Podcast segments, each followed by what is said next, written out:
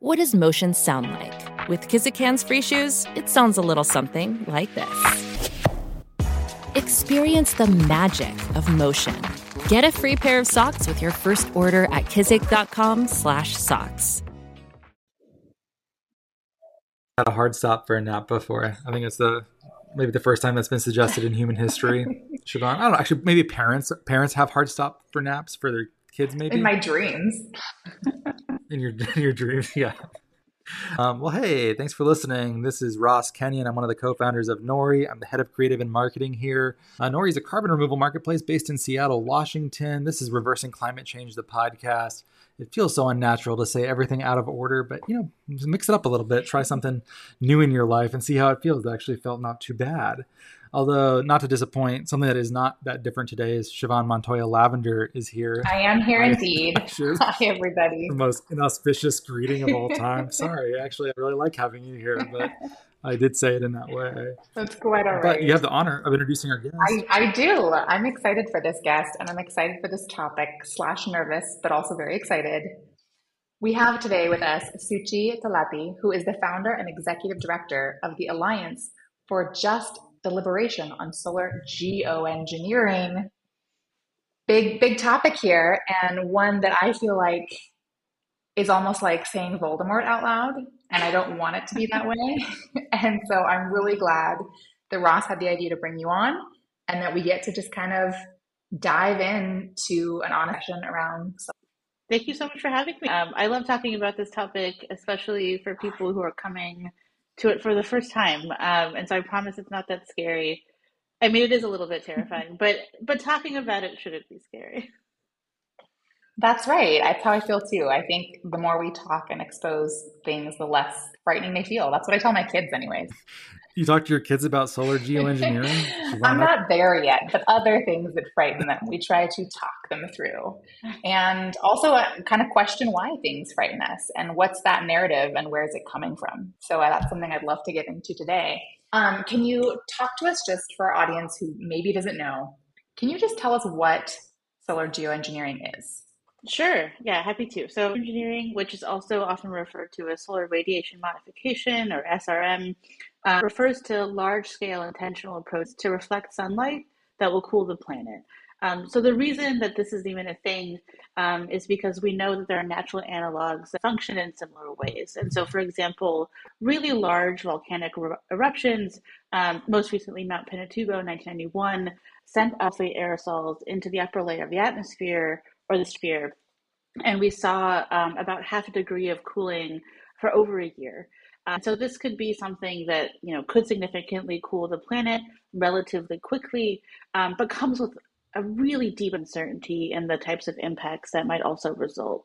And so things like precipitation, um, sea level rise, and other physical impacts, alongside a lot of social and human systems impacts. So how things politics or um, climate displays might be affected by something like this, we still really don't any answers on. Um, and so research has been um, varied um, and quite constrained to researchers north.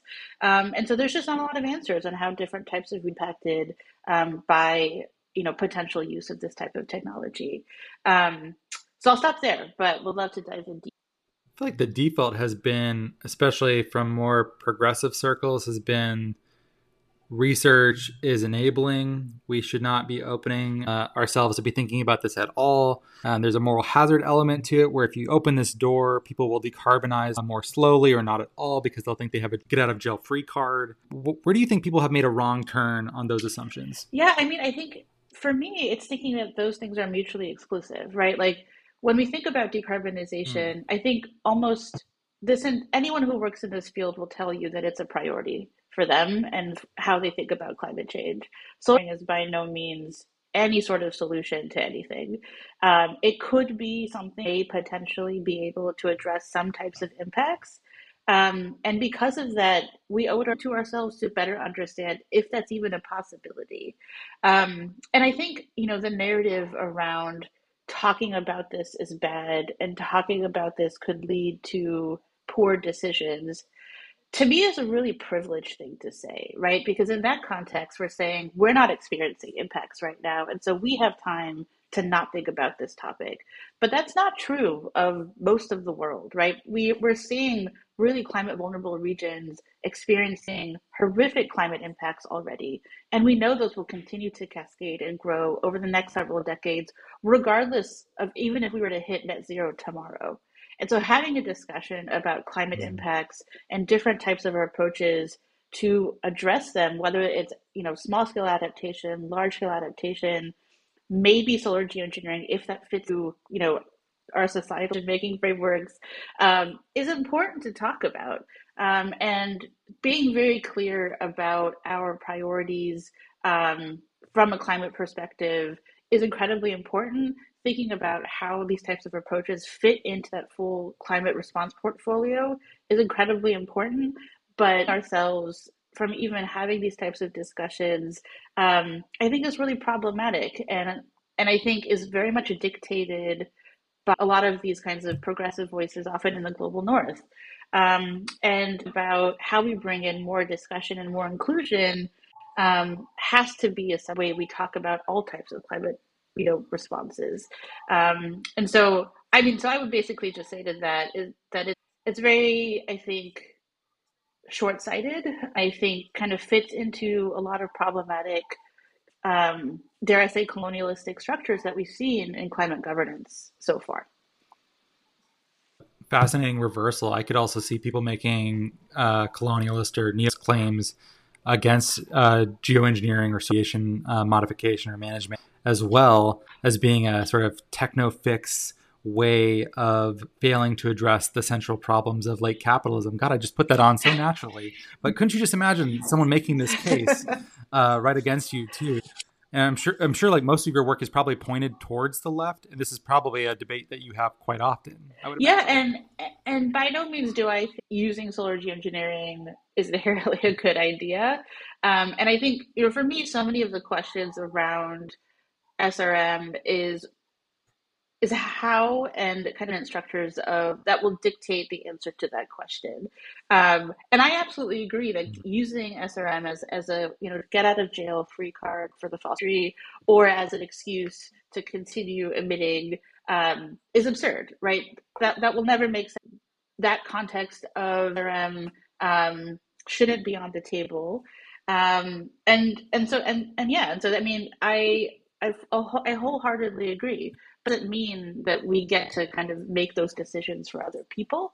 Um, that doesn't mean that we don't need to understand, you know, more about what the impacts of these types of technologies might be, especially because whether or not you know we collectively decide to use something like this, that doesn't mean somebody else won't.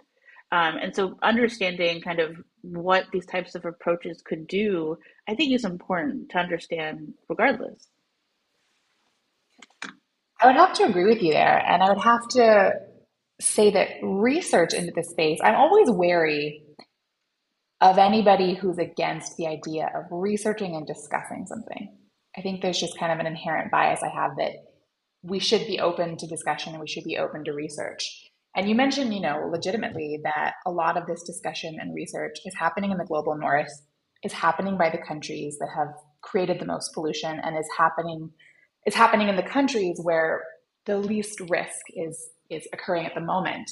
And so let's talk a little bit about the risk of geoengineering, of doing it, and then also the risk of inactions. Like if we don't do this, what happens? Because I think sometimes we can get really caught up in what are the consequences of doing something without talking about the consequence of not doing that thing.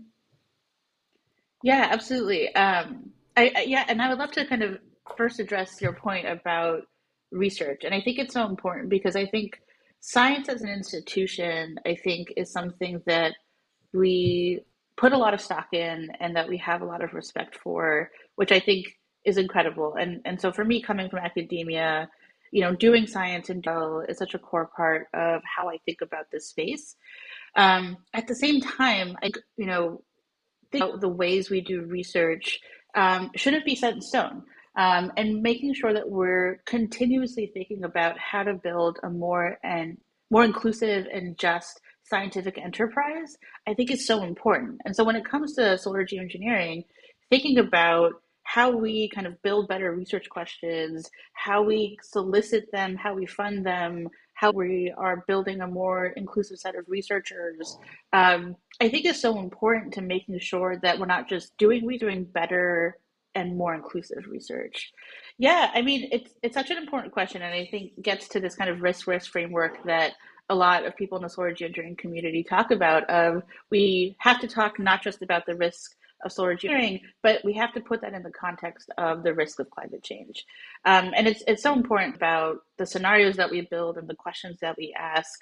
Um, and I think for me, the question it's a really hard it's it's a really hard dichotomy to think about because for solar geoengineering, it's not just a question of whether or not you do it, but how it could happen, could it, and the context in which that could occur. Um, and so, you know, whether that happens by, you know, a unilateral actor or a rogue act, if it happens under a collective international agreement, um, and to kind of what level you do it, um, and to kind of what extent there is kind of actual, you know, justice oriented governance framework that's kind of overseeing how this is implemented, how transparent it is, right? You know, whether or not it's a military enterprise versus a public enterprise will really mm-hmm. dictate the trust in the outcomes. Um, and so all of these types of questions for me dictate a lot of the question, the risk of potential deployment. Um, and I think when it comes to thinking about the potential for not deploying, it's so important to actually take that question to the most vulnerable.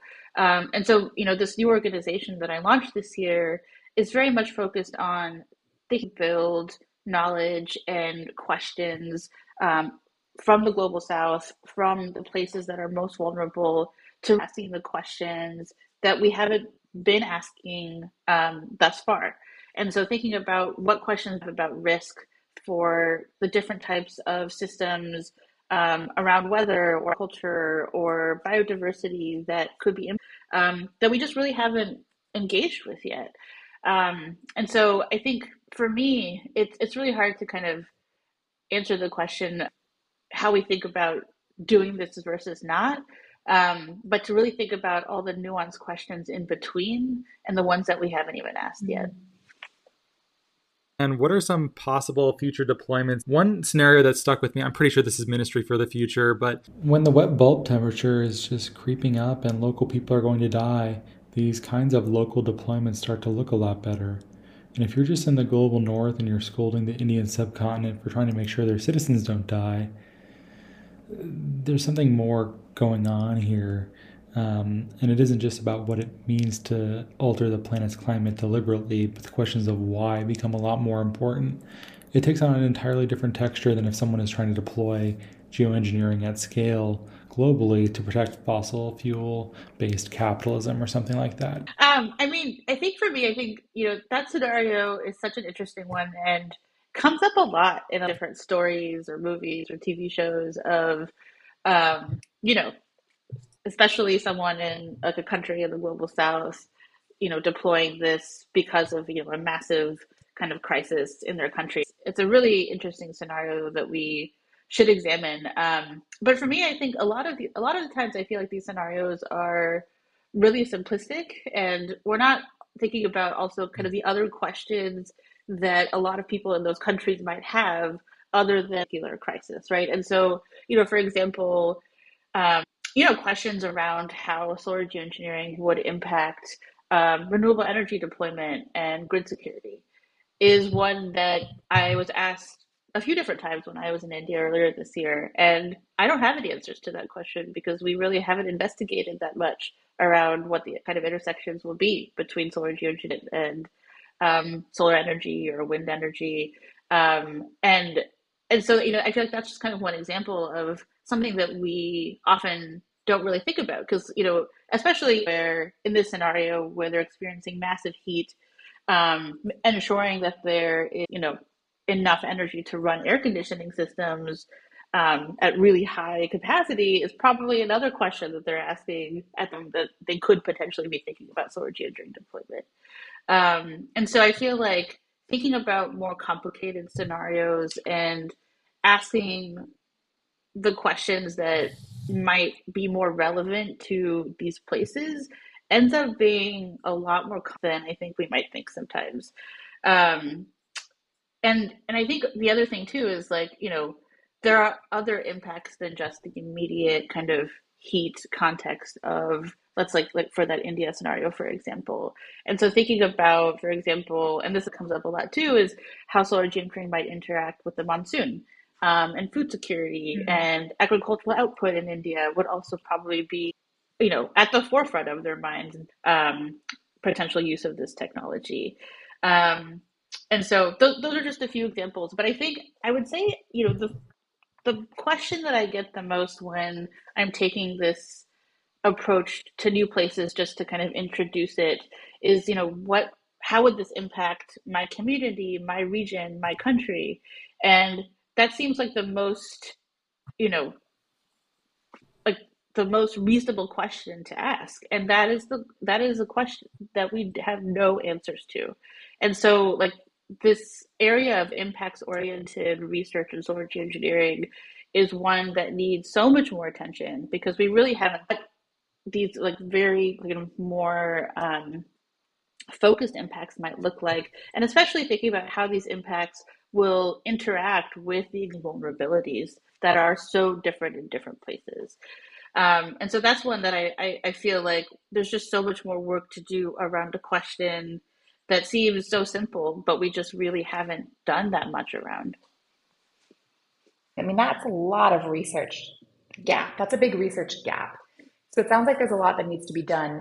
And you brought up the legitimate point that this research needs to come from different and disparate voices and approaches. And so, how are you at the Alliance thinking about is it, or are you thinking about getting, you know, research tools, research funding? Like, are you advocating for research? Um, where where do you see going in the next decade? Yeah, um, so for me, um, as focused on kind of building that kind of scientificity, um, but there are really amazing organizations that are. Um, and so, uh, for example, the Degrees Initiative is focused on um, funding and building projects for artists, um, and they've been doing that work for the last couple years. but for me, I, I think the kind of the work that I'm more focused on is trying to build the capacity of civil society and policymakers around this topic to be able to engage and ask questions. Um, and one of the reasons I'm so focused on that is because right now I would say a lot of the solar geoengineering is very supply driven rather than demand driven. Um, and so it's hard to say that you want to fund more research when people aren't necessarily asking for it, but they're not asking for it mm-hmm. because they don't know that this is this is a conversation that's even happening. And so getting more organizations and policymakers engaged in this topic demand for the types of research that need to be done. Um, and that said, to also build kind of the governance frameworks that are needed for that for research frameworks and enterprises in different places. Um, and so, in terms of like thinking about kind of how my organization is engaging with that over kind of the next few years, it's really thinking about what capacity building looks like, what that means, do that mm-hmm. effectively, and how you do that in a lot of different places. Um, and it sources, it takes, you know, a lot of um, conversations and figuring out kind of where this makes sense, um, who kind of would be willing to engage with this, and who would be a partner to lead this work in different places. Um, I think one of the, the kind of biggest challenges building, whether it's in science or around governance um, is making sure that it's not built in a biased way and it's not owned by a global north institution. And so making sure that i have partners in different places that own this work that are leading this work where then i can help contribute resources knowledge or funding um, or capacity um, is so important to kind of the the way I want to execute this mission, um, and I hope is a way the way we build this field in the future. Um, but and I think will consequential for I think the um, the types of research we do um, and the types institutions that are waging this work. Um, so I'll stop there, but um, it's it's such a good question to think about how to shape kind of the growth of the scientific enterprise. A scientific enterprise like this presume uh, money probability that solar geoengineering is going to be deployed at some point? Do you think it's maybe maybe you don't think it's inevitable, but do you think it's more likely than not?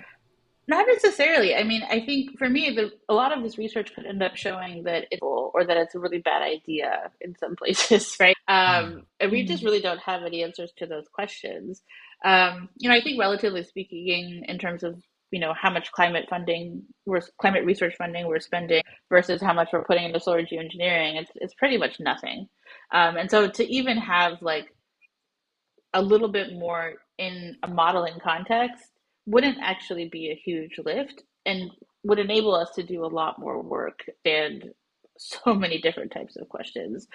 Um, and I think kind of the notion that asking questions to us using it, um, it, it's it's I think it's it's so dangerous to make that assumption. And I I totally see kind of where people are coming from on it that you know the more you talk about it the more likely it is that people will think it's a good idea, something to them that they never would have thought of before.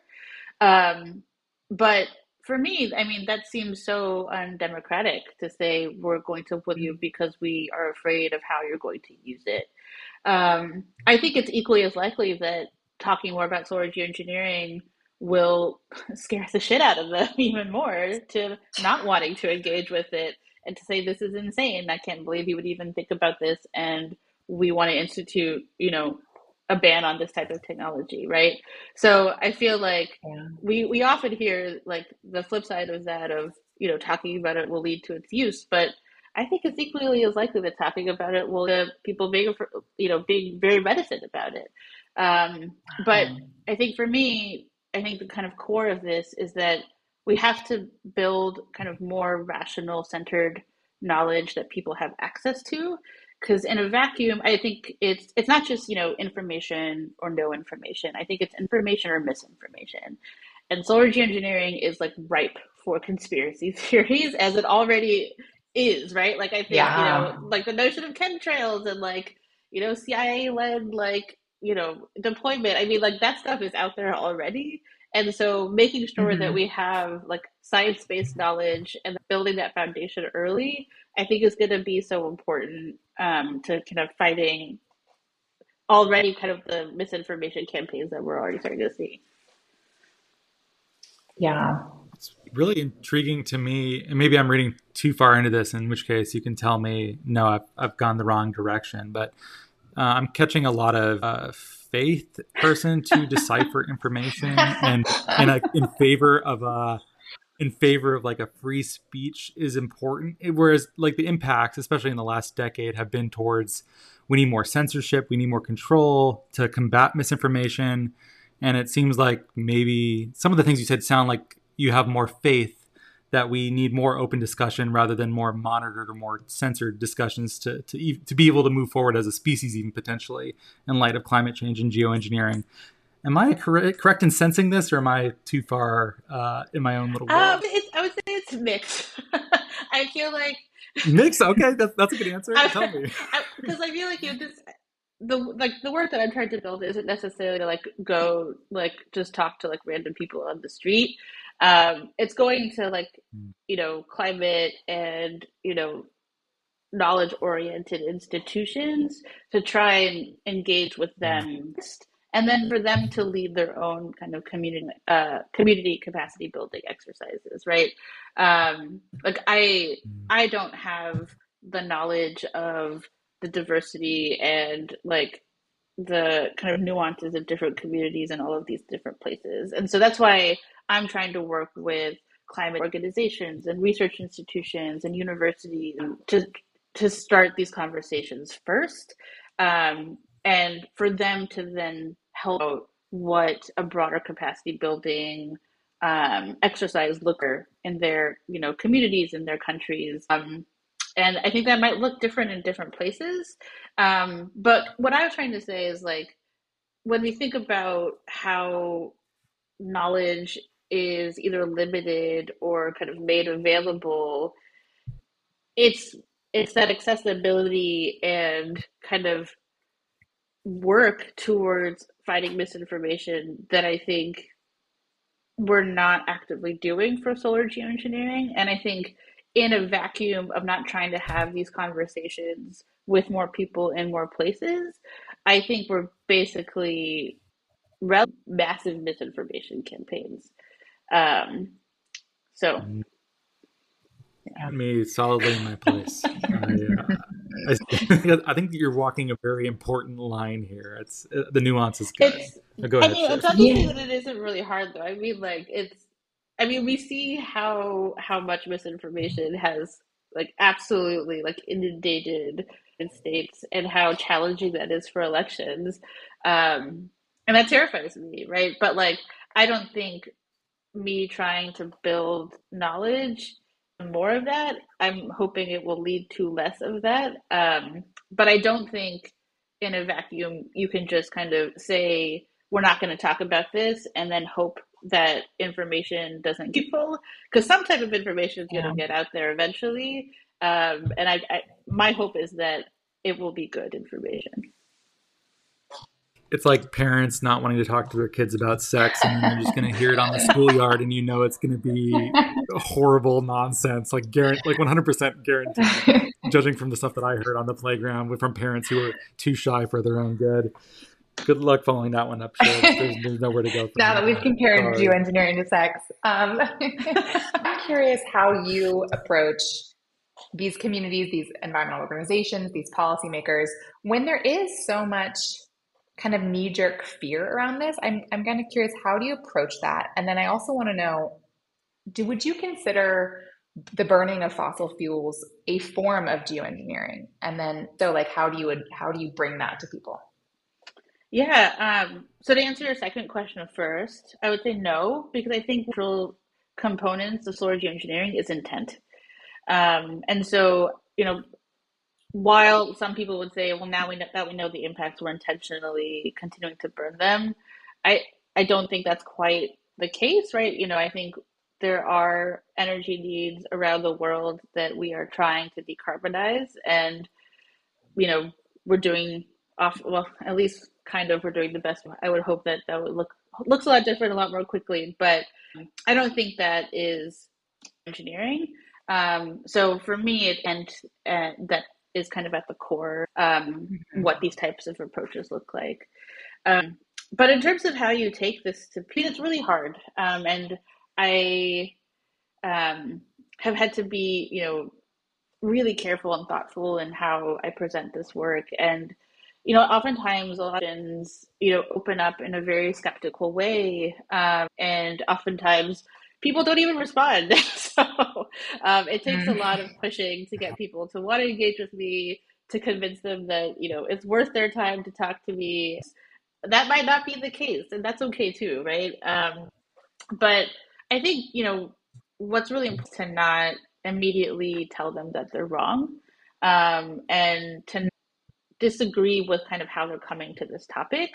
Um, and so for and so you know it's it's being kind of really understanding of where they're coming from, but, but then also saying, you know, like that could be right. And, you know, what we're, you know, the work that we're trying to build is not to tell you that, you know, you should think about this in any certain way, trying to bias you to say that, that we should do this or that we shouldn't, um, but that you deserve to be engaged in this conversation. And that, you know, without you know your voices in work like it is starting to move right we're seeing so much momentum um as last year and so these conversations are starting. Um, and it, so now the question isn't whether or not to have this conversation, it's whether or not um, you're going to be part of it. And the work that I'm trying to build help you have the platforms to engage, to build knowledge around, um, to engage with you know your institutions, um, and to help you shape your own perspectives. Um, and and and usually that's what ends up being kind of where we connect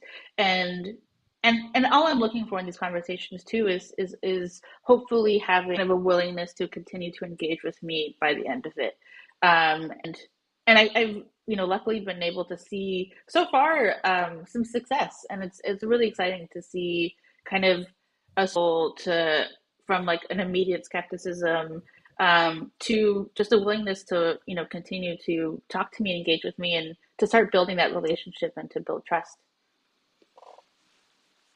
the last the last year we're we're uh, basically i mean i feel like there's big gaps for me like when holly jean buck put out her last book after geoengineering on it. I guess it was a couple books ago. And whenever i see something that david keith does i don't feel like i see a lot of the i guess andrew lockley and the and the geoengineering newsletters but I don't know that I'm seeing a ton of stuff out there. Where is this happening? So, um, I mean, there's three different bodies that have released reports about geoengineering this year alone. Um, the White House just released a research plan and um, governance framework for the first time in June.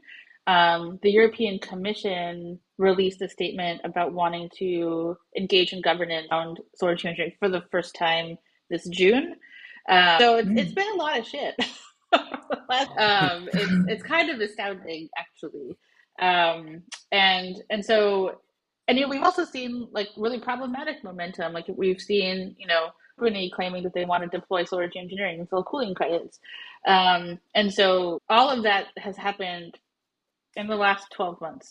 Um, and more, right? We've also seen the IPCC six assessment report working two and three talk about solar geoengineering for the first time uh, National Academy's uh-huh. report come out in March 2021. Um, that was, you know, both a research um, recommendations for research governance.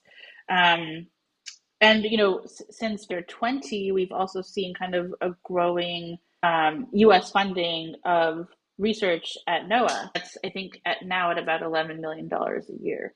Um, so, you know, it's not, and it's not always in the public eye.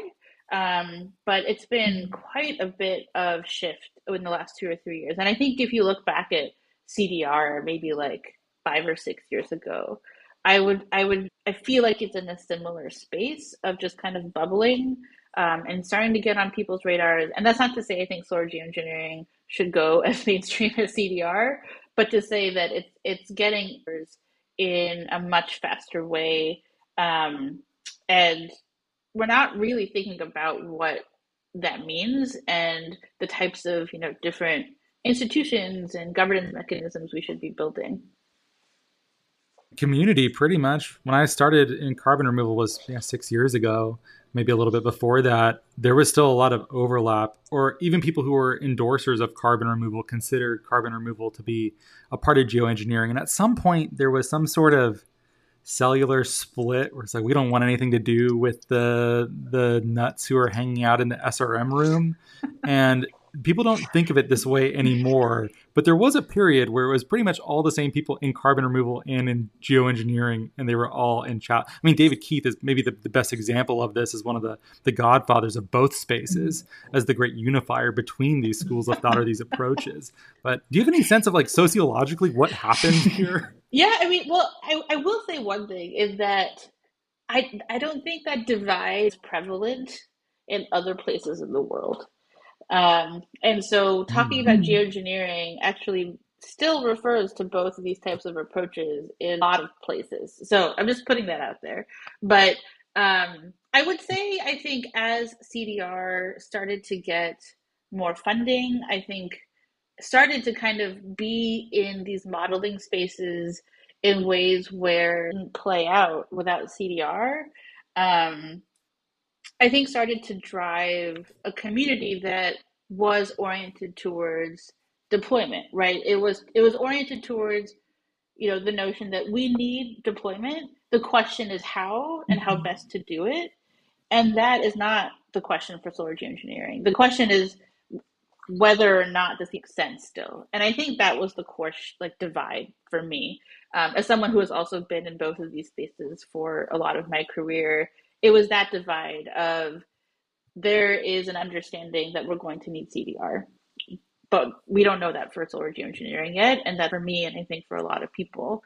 Um, and I think right, like over the last like three or four years, the community has grown so exponentially as well and those are people who yeah. were never under this like and so you know they're just joining this mm. new field um, and not even engaged you know, ever having to have, had engaged with solar geoengineering um, and so for them like that kind of combination like never made sense and then so many more of those people, like newer people, um, that I think that divide just got stronger and stronger, especially in the United States. I'm also curious. This is such a burgeoning field. I mean, you talk about CDR six years ago when it was in its you know total infancy, and then you're kind of at that stage. What made you decide to get into this, and where do you see it going? Yeah, I mean, so I got into this field when it was CDR in solar geoengineering and topics that were super fascinating to me. Um, and so, I mean, I'm a trained engineer, and the ideally out there approaches was um, just, it was really new to me, and I was kind of enthralled by the policy question would stem from these types of approaches. Um, and and I just dove into it and was just really fascinated by how important both of these things could be. Um, and it's been so interesting to watch that kind of play out 15 years. I first learned about this in 2009. Um, and to go from a place where me talking about these things to my you know friends in 2010 and being called crazy to it becoming for CDR so mainstream and a really kind of, at least from my respected and important area of research, um, has been really astounding to. Um, I haven't seen the same for solar geoengineering.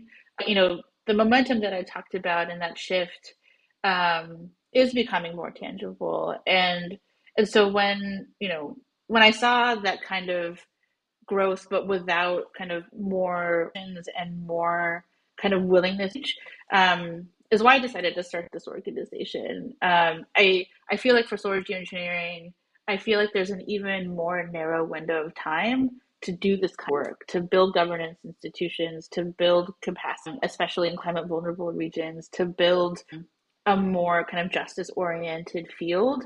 Um, because of the nature of the approach, right? You know, I think for CDR, it's extremely infrastructure intensive. It's very expensive.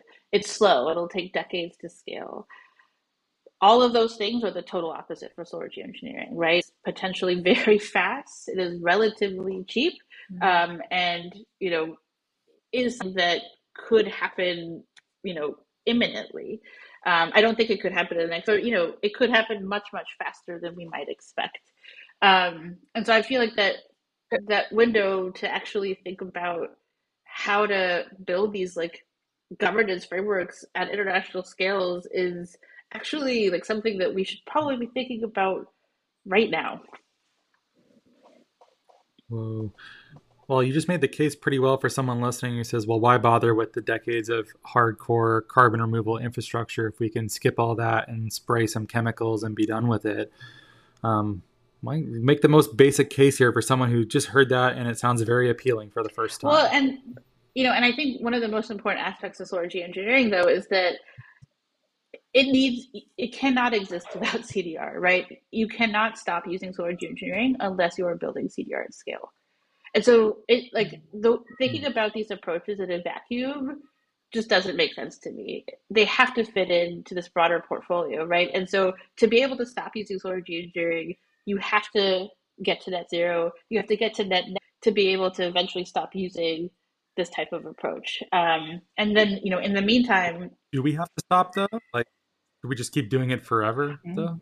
Your cat doesn't agree, but it's my it's my cat. Sorry. Oh, it's actually a street cat that my children have adopted. Me with the cat either way. uh, okay, that's good. I think, like in a sci-fi movie, yeah, like but I mean, in the context of the impacts of solar geoengineering and the dangers and risks we would be accumulating by not mitigating and by not scaling CDR um, and not figuring out an geoengineering, I think would be catastrophic. Um, we don't have a good understanding of what those other impacts might be. Solar geoengineering does not address the climate change impact um, by any stretch of the imagination. Um, we would see like rapidly acidifying oceans that we're not really out, right? And you know that's just one example. And so um, we don't know how continuing emissions um, interacting with a bunch of weather systems might interact with um, growing solar geoengineering interactions with weather systems. I mean, I just don't think that's a reasonable way to think about solar geoengineering at all. Um, and and I think that's kind of, but that's the scenario that I think most people talk about when they want to say solar geoengineering is absurd because this entire enterprise is absurd. Um, but that's I, I feel like this approach, like in the context of everything else, um, is so important, right? Because it's never going to happen in a vacuum, um, and so making sure that we're building the right governance frameworks to make sure it's happening alongside others, you know, potentially in the best possible way um, is critical. Oh, there's probably people that think it's absurd to live through record droughts and it's absurd to let the coral die. And it's a, there's a lot of absurdity that's already happening in our world. And I think little by little, it does make other kind of outlandish ideas seem less absurd to a certain degree. Would you agree with? I think, yeah. I mean, like the the fact that we're even talking about solar geoengineering at all, I would say, like, is insane. But like that's where we are. Like under no like circumstances did any of us want to be in a world where talking about solar geoengineering makes sense. But that is where we are. And so and that is the of the climate impacts that we're experiencing. Um and so yeah, I mean we're like we're on track to, you know, lose the Arctic ice. I mean that that's absurd. I mean, like to think about kind of where we're consigning ourselves to already um, is terrifying to me. And that's not to say that it's necessarily a solution, but um, maybe you could help with some things. And I think that makes it worth talking about. Mm. Does it take courage to do what you do? Do you feel exposed in a in a bad way to do this kind of leadership? Um, well, it's very kind of you to say, first of all. um, but um, yeah, I mean, mostly I'm terrified. Um, I have no idea what I'm doing, um, but I feel like it's just really important to me, and I think with I, I feel like in the context of like not seeing this type of work, it, it potentially happening anywhere else. Um, and so I just wanted to try and help build something motivate more of this type of work. Um, I I mean, and I I get it from both sides all the time of like, you know, either people telling me that I'm advocating for deployment and I'm a bad person, or people telling me that I'm anti research by talking about wanting to build capacity and trying to talk about justice. Um, so, but for me, I mean, that makes me think I'm doing the right thing. Both people are telling me I'm do- doing it wrong. Um, and and I think I'm I'm I'm most heartened by um, doing the going to these different places and having the conversation it's been really motivating and so um, i hope that more people are able to kind of come to this space and recognize the importance of discussion and governance and deliberation and how the justice especially procedural justice um, but i think it's going to take time um, but that's okay all of this with us it's a really interesting topic. I think anything that's at least somewhat likely deserves research and smart people thinking about the outcomes here. And as a contingency, uh, I don't think any of us would show up when there is a climate event that requires immediate catastrophic intervention, like the first rollout of, of SRM might be, and to be unprepared for it. That sounds like the worst outcome of any. And also, it is a non negligible probability. I could I could see that pretty easily, and I imagine you could too, which is the terrifying part of that we're just unprepared for it and it happens anyways. Is that not one of the worst case scenarios that we could have happened? Yeah, absolutely. Um, and uh, yeah, I, I, mean, and I, I don't think it's necessarily inevitable, but I do see it as being morally if we don't have more answers to questions, um, and if we aren't kind of thinking about how to have more kind of cross regional discussions um, about the very heterogeneous impacts that will occur. And um, I don't think there's going to be like an easy answer around this at all, given how you know complex and challenging our climate system is. I think even when when we have answers around what impacts could look like, um, and I think what we're always going to have some uncertainty related to that. I think we'll likely have very different impacts in different places. And so understanding how to make decisions in the context of imperfect information and very you know diverse sectors, I think is going to be incredibly challenging. Um, but I think having a unilateral actor do that in the context of no information rather than imperfect information is even more terrifying to me, for sure. Well, as someone who got rebuffed on this show multiple times for being inadequately nuanced, where where can I and listeners find the nuance? Is it is it on your website? Where do you want to direct people to start having these conversations and thinking their way through this? Yeah, I mean, so hopefully there are some, I think, pretty good resources, um, which is sgdeliberation.org. Um, and there's also a page of other resources website that'll direct you to some of the reports that I mentioned um, and just organizations and people and papers that I really respect. Um, so yeah, please take a look, um, and I and hopefully those those resources will just lead you to the next ones.